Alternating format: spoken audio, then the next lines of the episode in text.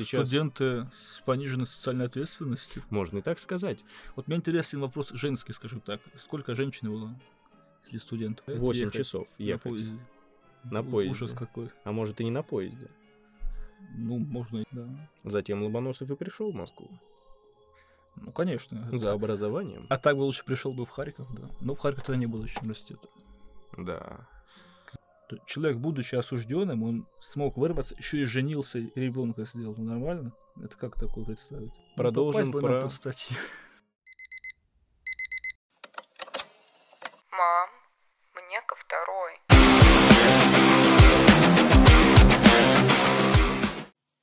Здравствуйте и добро пожаловать на нашу рубрику о дореволюционной Москве в рамках подкаста «Мам, мне ко второй». В эфире Роман Рева, И Людвиг Брокш. и мы начинаем. Здравствуйте и добро пожаловать на наш подкаст о жизни в дореволюционной Москве. Вообще Россия до революции 17 года была страной с такими сильными традициями и ярко выраженной иерархией, конечно же. И так как Москва была одним из центров э, огромной страны, то в ней кипела жизнь, кипела культура, и буквально Москва ночью спать не ложилась, потому что была одной из столиц большой страны. И вообще именно здесь располагались, конечно же, старейшие и наиболее уважаемые университеты, которые в значительной степени формировали общественное сознание и мировоззрение российских интеллигентов того времени. То есть это такой большой интеллектуальный центр России. Ну да, наверное, надо даже отметить, эм, отметить именно Московский университет, который был основан в 1755 году. Э, Основан он был э, императрицей Елизавет- Елизаветой Петровной и по сей день является одним из старейших заведений России. Хотя Санкт-Петербург спорит с с этим званием, думая, что у них самый старший. Ну, Мы-то знаем э, правду, конечно же. А Сан-. Санкт-Петербург вообще часто спорит с э, Москвой. Слишком много себе позволяет Санкт-Петербург, как вы Да, знаете. да, булочная, булочная, как бы у нас Да. давно идет. Кура, Кура. а не У курица. нас давно идет вот это вот Что противостояние. Что это такое достаточно? Достаточно, да, действительно. Нормально человек говорит, Достаточно. достаточно? Достаточно. Булочная, Да. сливочная, Да. молочная. Мне кажется, это все знают москвичи. Ну, настоящие Москвичи москвичи, и гости столицы, все об этом Да. знают, Роман. которые любят свой город, хотят И делать хотят только его приехать. лучше. И хотят туда вернуться, в первую очередь. Конечно, да. А, а, Надо отметить, что в начале а, своего существования этот университет имел а, три факультета. Это философский, юридический и медицинский.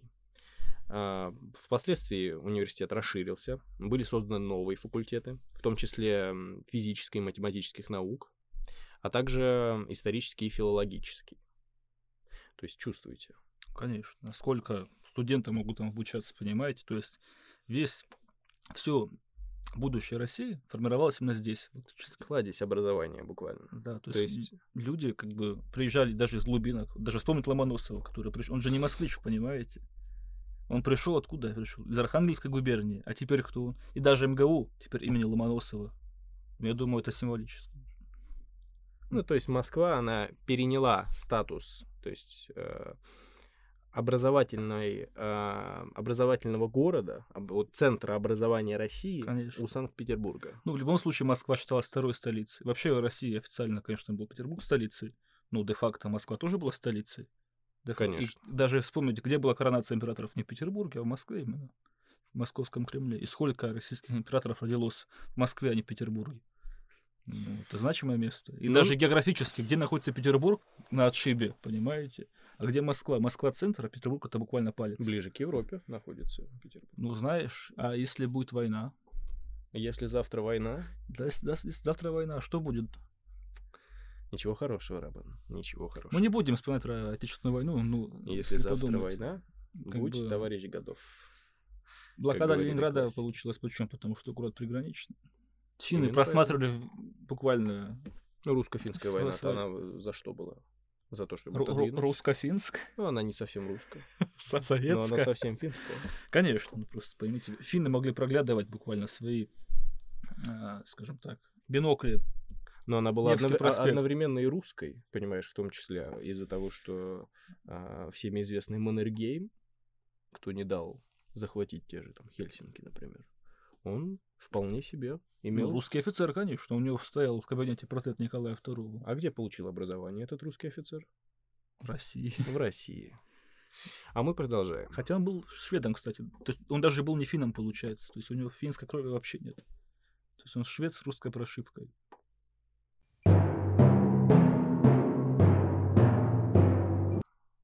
Но Ну, продолжим про. Продолжим про Про Москву, да. Московский историю. да. университет до Конечно. революции.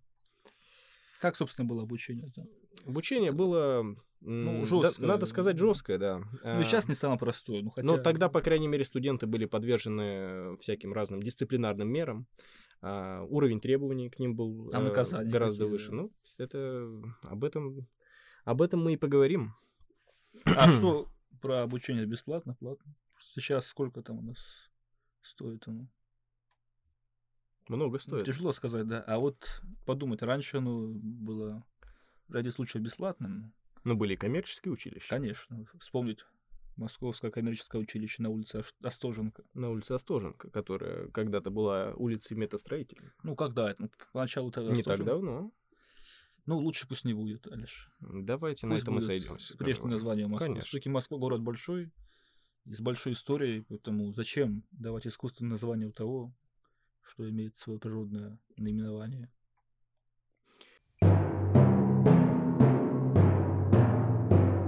Согласимся. Конечно. Московский университет до революции, надо отметить, играл а, важную роль в развитии науки и культуры России. Он выпускал многих известных ученых и литераторов, в том числе Ломоносова, как мы знаем, Чехова и многих других. А, большинство из них, из а, вот этих известных деятелей, оставили мемуары, о которых мы поговорим чуть позже. А, Мемуары эти заключались в том, что они рассказывали в них о жизни, обучении и досуге в Московском университете. Э, Не только ж Москва известна московским университетом, там же сколько было еще институтов, подумать, и Московский архитектурный институт, технологический, да. Вот, а вообще, если так подумать, как бы очень мало было в России университетов, только, по-моему, 10, если я не ошибаюсь. То есть Петербург, Москва, Киев, Харьков, Одесса, Казань, да. Затем Ломоносов и пришел в Москву Ну, конечно. за образованием. А так бы лучше пришел бы в Харьков, да. Но в Харькове тогда не было еще университета, Да. И конечно. вот понимаете, Роман, как просто человеку сейчас э, доехать до Москвы, условно, на любой э, электричке, на любой, Москва, А, петушки. да, на любом самолете, например, кому, у кого какой достаток, согласитесь. А тогда, прихо- Соглашусь. а тогда приходилось ехать на Сахе, буквально, на попутках, Саха, Ра, Якутия. Якутия.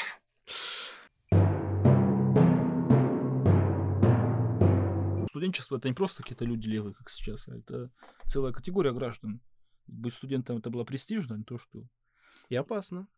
И опасно, да. Но об этом попозже. Почему опасно? Просто подумать сейчас. Вот сейчас почему люди поступают в университеты? Ну, какие причины? Потому что мама не пойти сказала. в армию, например. Ну или в армию не пойти. То есть откосить от армии. То есть Мгм. теперь как бы вуз не место учебы, а место прохлаждения, скажем так. А раньше люди для чего шли, чтобы учиться? Что грызть гранит науки. Ну, это, конечно, банально звучит, но а так и есть. оно. Ну, это очень По сути. категорично, наверное, потому что и сейчас идут люди, какие-то Ну, люди сейчас. идут учиться, например. Ну, а процент, который шел тогда и сейчас. Во-первых, т- т- тогда были ограничения на количество студентов, как бы. Там было четкое, там, по-моему, вот конец 19 века, по-моему, 15 тысяч можно было всего лишь. А сейчас что 15 тысяч? У нас сейчас 15 тысяч это ничто для нынешнего времени, потому что Да. ну, сколько регионов, и все хотят учиться. Вот и я о все хотят говорю, что учиться в Москве в первую очередь. даже люди из-за границы, понимаете? Ездят Мы из-за не будем границы. показывать пальцем на них. Ну, хотят, конечно. А зачем? А потому что образование. А потому что помнят о царском образовании. Нет, ну, наверное. если человек свой, почему бы не приехать из-за границы ему сюда? Правильно? Если он и так свой, по культуре, например. Пожалуйста. Человек хочет учить русский язык, например. Так если он знает русский язык, зачем ему учить Если русский? знает, то... Тем более, если он русскокультурный, русскоязычный, то что ему мешает? Остается только приехать. Ну и все, и остаться, потом интегрироваться, ассимилироваться. Хотя, опять же, ассимилироваться, он так уже готов. Ну, насколько он готов, все-таки решит э, среда И четверг. Четверг. и пятница решит. А мы продолжаем.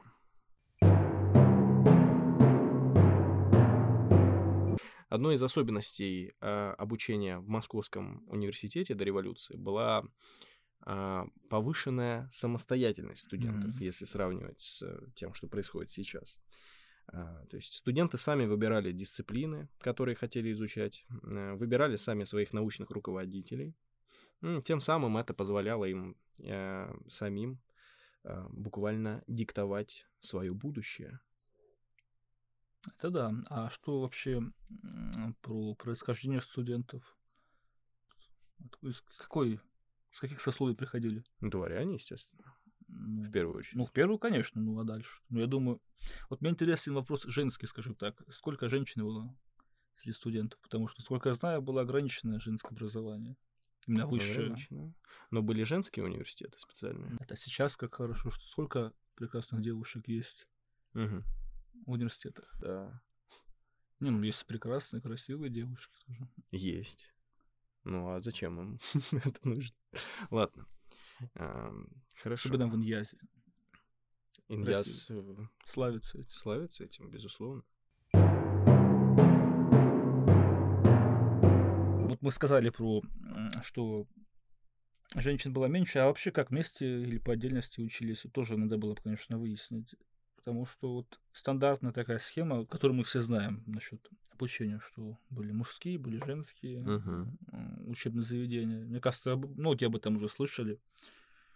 Но вообще не хотелось бы на этом заострять внимание, потому что у нас так будут люди, ну, в нашем, конечно, подкасте. Будут эксперты. эксперты, да, которые будут пристально изучать этот женский вопрос, которые могут дать свою лепту, Но об внести этом, свою лепту в это но об этом в следующих выпусках. Конечно. Мы не ну, сделаем такую интригу, мы не будем Конечно, мы не будем э, спойлерить. полностью раскрывать Да. картину, правильно? Пусть люди подождут, чтобы слюнка потекла к такой теме. А Где вообще жили студенты? В корпусах? То есть это как общежитие или как Как, сказать? обс- как общежитие. Ну, в да. принципе, да, учитывая, что много приезжих. Да, сейчас люди приезжают из глубинок, да и ну, не только с глубинок вообще, при- много приезжих, где им жить, если нет своего собственного жилья. Поэтому, а вот, э, вот хорошо, что, конечно, мы сказали, что у них есть, был выбор, точнее, выбирать себе дисциплины, потому что сейчас студенты иногда просто падают под грузом тех предметов, которые не всегда им нравятся. И какой объем дисциплин, правильно же? Конечно. Как правило... А раньше э, за было ст- свобо- больше свободы, конечно. Да, как правило, за студентов сейчас выбирают, э, что им делать, а, куда им держать свой, что называется, вектор направленности, Да, да. а, куда им развиваться и так далее. Но а, говорит ли это о какой-то, ну, не то что деградации, говорит ли это о каком-то снижении э, уровня ответственности у студентов в целом? То есть, может, это проблема не университета, а людей, которые... То, есть сейчас... студенты с пониженной социальной ответственностью. Можно и так сказать. Понимаете, э, Роман, э, дело-то в чем?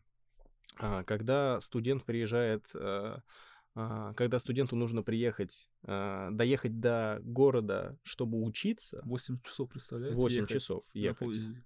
на поезде. Ужас какой. а может и не на поезде. Ну, можно из Стамбула прилететь. Нет, я говорю непосредственно про 20 век, начало 20 Тем, века тем более, конечно. и раньше. Когда человеку нужно преодолеть огромное количество, огромное расстояние для того, чтобы а, просто с целью того, чтобы учиться. Мгм, ну, да. Конечно, он а, по-другому ценит свое время, наверное.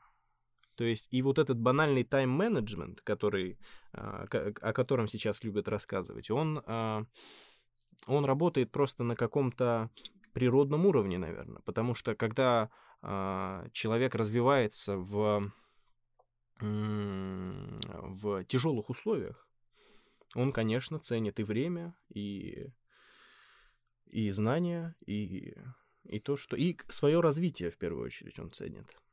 Хотя, мне кажется, жизнь тогда была медленнее, чем сейчас. Сейчас куда-то люди постоянно бегут. Ну, какой темп вообще у жизни? Мы не успеваем за своим временем буквально. Безусловно. А вообще даже, даже мы спать не успеваем, понимаете? То есть 24 часа в сутки вообще недостаточно абсолютно. Вот как ни крути, вот мы приходим домой, делаем дела все, домашние задания, и, и дела по дому делаем, да? И что в итоге? Час в сутки спать, два часа в сутки, три часа, что это такое? Вот я знаю людей, которые учатся постоянно, учат слова, учат квизлеты, вообще вот, не спят абсолютно. Ладно, я могу позволить себе поспать, потому что я уверен в себе. Как-то расскажу там, а другие люди как? Не всем дана такая степень уверенности, Роман. А... Вообще самоуверенность. Что... Возможно, сейчас просто существует больше факторов, которые могут отвлечь студента от э, его... Эти э, ваши интернеты. Да, эти ваши интернеты, вот тиктоки, безусловно. Да, То есть Инстаграм абсолютно. В Российской империи какие тиктоки были? Никаких тиктоков только, не было. Только кабаки были, и все. Да, только кабаки, да. И кабары. Да, да, хитровка была. И хит, конечно. Вот там, где рождественка, там, да. Лучше вам не знать, что там происходило. Кому Но интересно? об этом в следующих выпусках тоже. Конечно. А я напоминаю, вы слушаете подкаст «Москва дореволюционная» и его ведущие Роман Рева и Людвиг Брокш. А мы продолжаем. Так, а вообще, вот что у нас по развлечениям студентов? Мы поняли, что они учатся, конечно, хорошо, да. Ну, точнее, у них все устроено, что они ходят на пары, да, они все слушают лекции. А отдыхать как? Человек это не машина все-таки. Консерватория. Опять же, кружки э, всякие в университетах были созданы. Ну и, конечно, всякие политические кружки. Вот мы говорили об опасности для студентов. Вот как раз это и есть э, главная опасность, потому что сколько студентов буквально были отчислены за свои взгляды политические, за свою деятельность политическую, особенно если они были, ну, скажем так, левых взглядов. Конечно, если студент был черносотенцем, у него висел в комнате портрет Николая II или, или там Александра III, то все хорошо. Но вот если он условный марксист, то если... он в опасности, в опасности. Да, если он читал «Капитал». А может быть, читал книгу «Как свергнуть царя», как это ну, делал ну, надо сказать, Иосиф Сталин. Надо сказать все-таки, что в Российской империи, особенно в поздние периоды ее, а, была достаточно либеральная политика по отношению к людям, которые читали подобную литературу.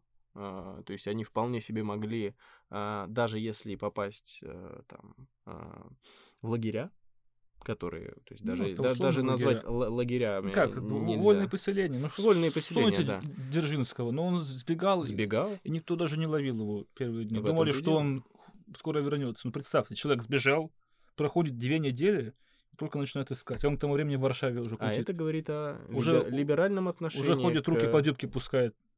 А чем не свобода слова, Роман? Свобода действия. Ну. Свобода действия человек, будучи осужденным, он смог вырваться, еще и женился, и ребенка сделал. Ну, нормально? Это как такое представить? Это, это Российская империя до революции. Да. Так что такая вольница была строгая. Ну, не строгая, воль, просто вольница была, да.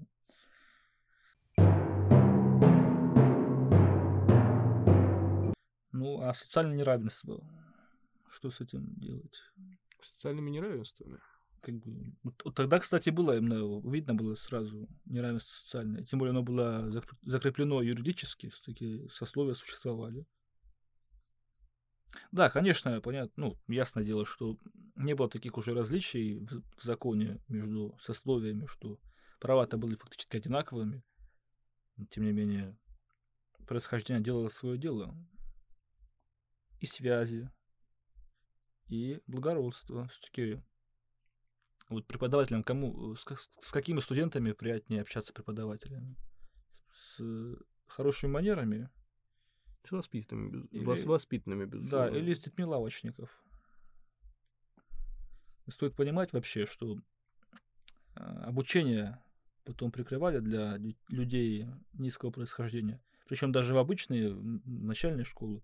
Потому что Александр III издал циркуляр о кухаркиных детях, который запретил брать э, в школу детей крестьян и лавочников, и мелких мещан тоже.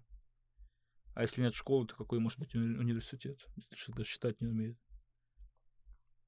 Не, причина понятна, то есть боязнь революции, что грамотные люди будут читать марксистские памфлеты, будут вступать в марксистские кружки. Ну, как мы видим, исходя из истории, э, не обязательно читать марксистские памфлеты, можно просто послушать и увлечься ими э, в каких-нибудь э, местах Да, да, да. отдыха, например.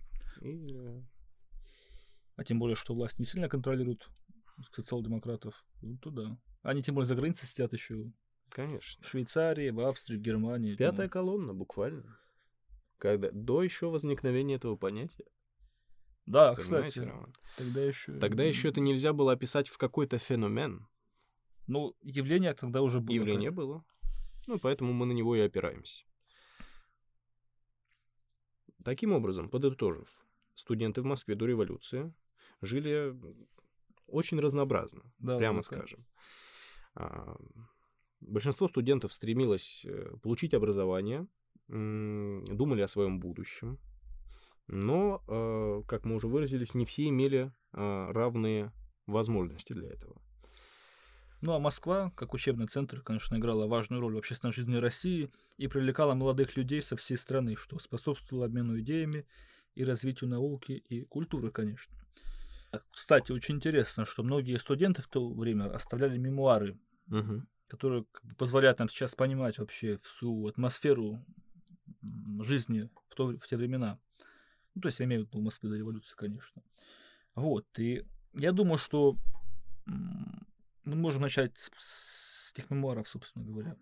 Вот, например, Антон Чехов вел также, тоже свои мемуары, он назвал «Моя жизнь». И он учился в Московском университете в конце XIX века, и вообще Чехов описывал свои впечатления от учебы, а также повседневную жизнь. И Чехов, как ни странно, столкнулся с такой проблемой, как адаптация. То есть он пишет, что ему было очень тяжело адаптироваться среди москвичей. И у него было такое чувство одиночества, непонимания со стороны своих однокурсников. Ну, проблема, скажем так, распространенная, да, то есть часто такое бывает. Просто многие сейчас думают, вот я одинокий, например, да, не с кем погулять, не с кем сходить на свидание, например, даже. А если так подумать, в истории таких примеров было много. Даже Причём- известные деятели Да, вот именно, культуры. что это как раз повод для Переосмысление, наверное. и переосмысления, и поддержания самого себя, что то есть Конечно. нужно находить позитив, ну как позитивные моменты, не то что позитивно, просто понимать, что как бы такое бывает, и даже бывает с людьми, которые войдут в историю.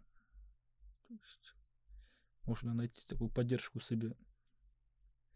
Нельзя просто относиться к себе как э, к какому-то... Нужно уважать себя, конечно же. Конечно, нужно уважать себя и не думать, что а, вы, например, а, были... Вы, вы, например, вот такой единственный с э, уникальными проблемами, уникальными какими-то сложностями в своей жизни. Нет.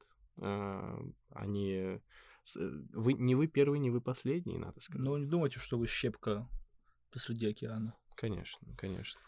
Вот. Также интересны мемуары Сергея Есенина. Он тоже учился, конечно, в Москве. И он назвал мемуары «Воспоминания моей жизни». И там он описывает э, свою, свои студенческие годы, включая встречи с известными литераторами и художниками того времени. Да, как уже упомянул Роман, э, дневник студенческий. Это мемуары, мемуары Сергея Есенина, отрывки из дневников, которые он вел с 1911, с 1910 по 1911 год, когда учился в Московском центральном коммерческом институте. Э, В дневнике он описывал свою жизнь, в том числе проблемы, с которыми он сталкивался, свои мысли, эмоции. Также стоит отметить, что важным моментом является его отношение к учебе. Он не читал, э, он не считал ее особенно важной и предпочитал проводить время э, в литературных кружках и встречал с друг, встречался с другими писателями и поэтами. А, Хотелось бы привести цитату из этих мемуаров. Хотелось бы давно порваться с этим обществом. Вообще не знаю, зачем я здесь приехал. Учиться — это второстепенное занятие. Наверное, многие наши слушатели увидят себя Да. в, в данной цитате. Ну, правда, не нужно зазнаваться, думаю, что вот если так делал Есенин, то так сделаю и я. Все-таки не у каждого есть ум Есенина. Это только подтверждает то, что даже великие люди сталкивались с такими же проблемами, как и вы. У них были те, те же пороки, те же проблемы, те же переживания, те же, та же рефлексия по многим вопросам, что и у вас. Просто, опять же, с поправкой на время и с поправкой на то, что сейчас мы это читаем в учебниках. А тогда Сергей Есенин вполне мог учиться с вами на одном курсе. Да, и возвращаясь к Чехову, я бы хотел привести также его цитату. Вот он так пишет. «Мне было одиноко и пусто. Я был слишком молод и слишком глуп, чтобы воспринимать все вокруг, но слишком умный и слишком чуток, чтобы не страдать от этой, этого одиночества и не находить его мучительным». Поэтому вот, кстати, вот такие социальные проблемы сразу видны по воспоминаниям известных людей.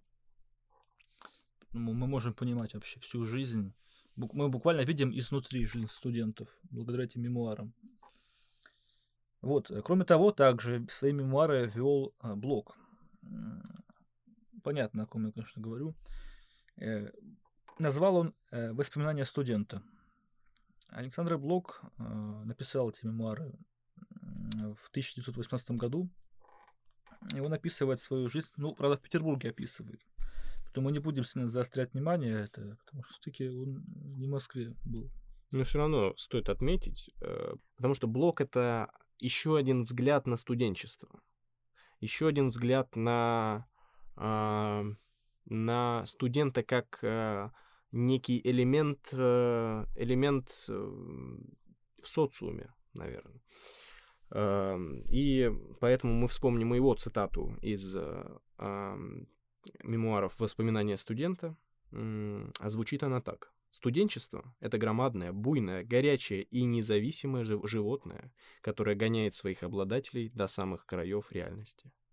Хорошо сказано. Поэтично. Видно талантливого человека. Э, Да, также можно, я думаю, сказать про Пушкина. Хотя тоже он не учился в Москве, учился в Царско-сельском лицее, Царское село, город Пушкин сейчас Ленобласти. Э, Тем не менее, он жил в Москве. Я думаю, люди, знающие, как бы знают, где находится дом. Ну, да, где жил тогда Пушкин. Вот. э, Он пишет так в своих мемуарах. Э, В лицее мои мысли замкнулись в самом себе, а язык потерял остроту. И я думаю, что сколько сейчас лю- людей, ну, студентов, которые приезжают например, в Москву, которые из области, которые вообще из провинции, вот они думают, что мы покорим Москву. У нас много возможностей, много потенциала. Не приезжают, понимают, что они маленькие, Для этого города. да, что они просто не привыкли к такому масштабу. И да, вот язык их тоже теряет остроту, потому что тут для них неожиданно оказывается, что то, к чему они привыкли раньше у себя дома, в своих родных городах, оказывается, что это все было так помаленьке.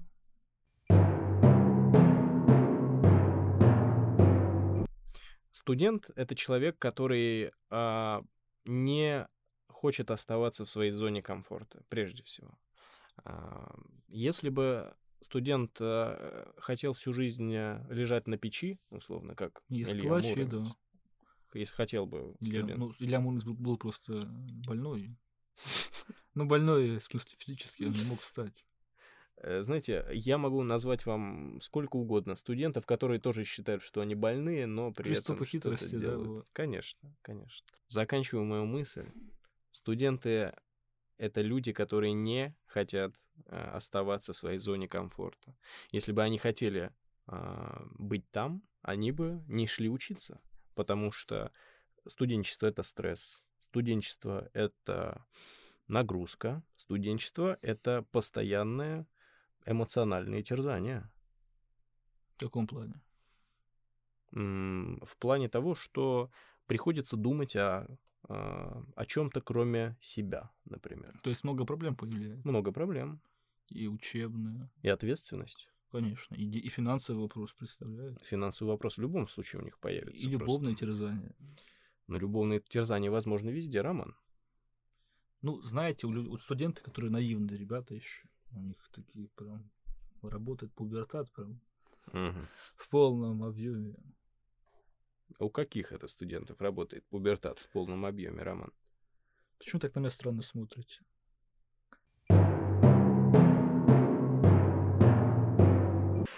Ну что ж, ну вы понимаете, люди молодые, да, инстинкты работают по полной программе, конечно же.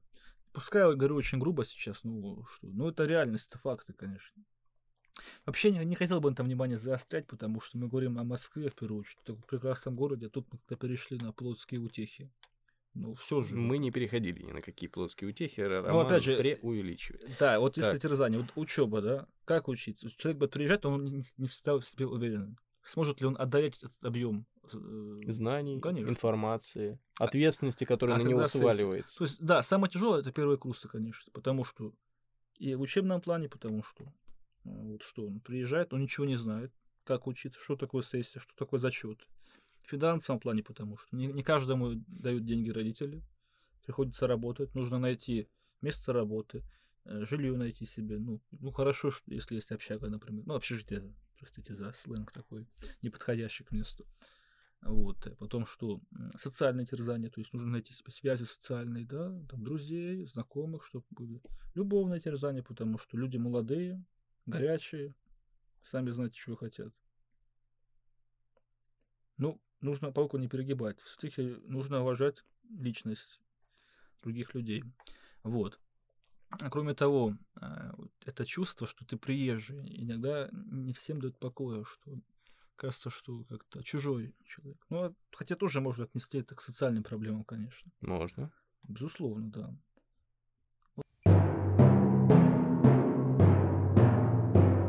Нас революция 1917 года, как мы уже сказали, в 2018 году Совет народных комиссаров принял решение о национализации всех университетов России. Это значит, что университеты стали государственной собственностью.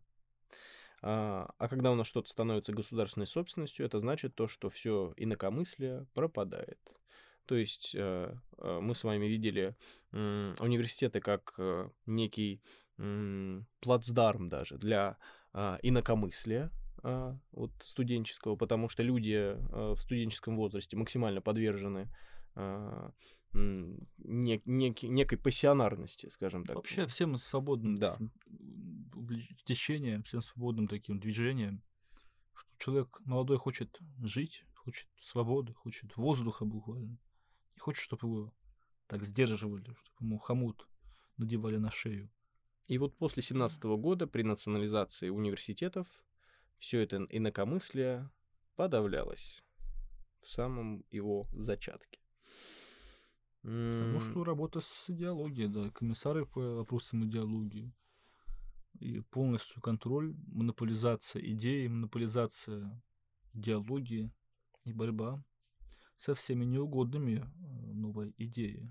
А идея очень с большим аппетитом, которая пришла. И этот аппетит съел миллионы жизней.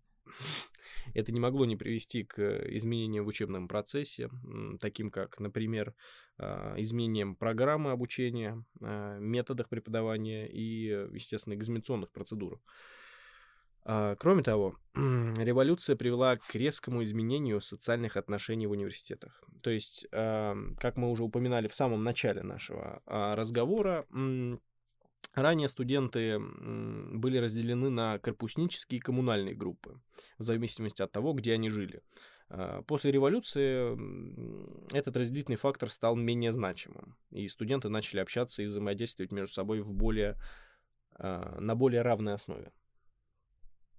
Но, а, несмотря на эти изменения, казалось бы, казалось бы, о чем заявлялось, э, то и пришло. Равенство. То есть некий вот этот вот свежий ветер э, э, западного равенства, что называется, марксистского попал. Ну, как западного? В Западе как раз борются с этим. Тогда а, боролись. Тогда боролись. Ну, я имею в виду к тому, что идеи-то все... Ну да, да, что... Идеи-то все идеи. вполне себе европейские.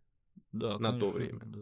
Энгельс, Маркс. Хотя у, у Европы Немец, своя кстати. древняя история. И вполне не и совершенно не марксистская. Нет, давайте все-таки не будем сравнивать марксизм и западноевропейские идеи, потому что Россия не будем. страна европейская все-таки. И когда мы, мы будем продолжать если, настаивать. Получается, что если пришли европейские идеи в лице марксизма, то, что Россия не Европа или что? Как раз таки нет. Это очень... Да, понятно, что они европейского происхождения идеи марксизма, но они как некая такая болезнь, э, которая затмила умы э, тысячам людей. И вот, казалось бы, после свежего воздуха равенства, э, который не мог не привести ни к чему плохому, казалось бы, случились и некоторые губительные изменения, изменения для университетов и для, в первую очередь, для студентов. Например, а, из-за экономических трудностей и сокращения финансирования некоторые университеты были вынуждены закрыться, а другие испытывали серьезные трудности в поддержании нормальной учебной деятельности. Одним из первых университетов, которые закрыли, а, был Московский коммерческий институт. Случилось это в 1918 году, после того, как Совет народных комиссаров принял закон о национализации промышленности, в результате чего институт потерял свое финансирование. И как говорят китайцы, не дай бог жить вам в эпоху перемен. Это очень глубокая мысль и правильно, потому что наша психика и наши нервы, они не всегда могут справиться с кардинальным переломом всего и вся. Потому что мы привыкли жить так, как жили раньше. То есть у нас есть дом, есть друзья, есть семья. А тут резко, вообще неожиданно все начнет меняться. И меняется буквально кардинально. То есть все поворачивается на 180 градусов. И наши, наша голова просто не может это понять. И люди часто ломаются под ударами судьбы к сожалению, да. И Москва пережила эти перемены. И сейчас мы переживаем эти перемены тоже. Ну и Москва пережила, и мы переживем. Переживем, но все-таки я желаю всем не жить никогда в эпоху перемен.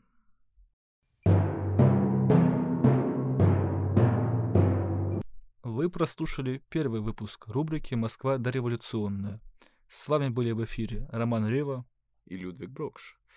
А мы с вами не прощаемся, а говорим до новых встреч. И не дай бог вам жить в эпоху перемен. А в следующем выпуске подкаста «Мам» мне ко второй не пропустите рубрику «Феминизм» в авторстве Даши Стешиной.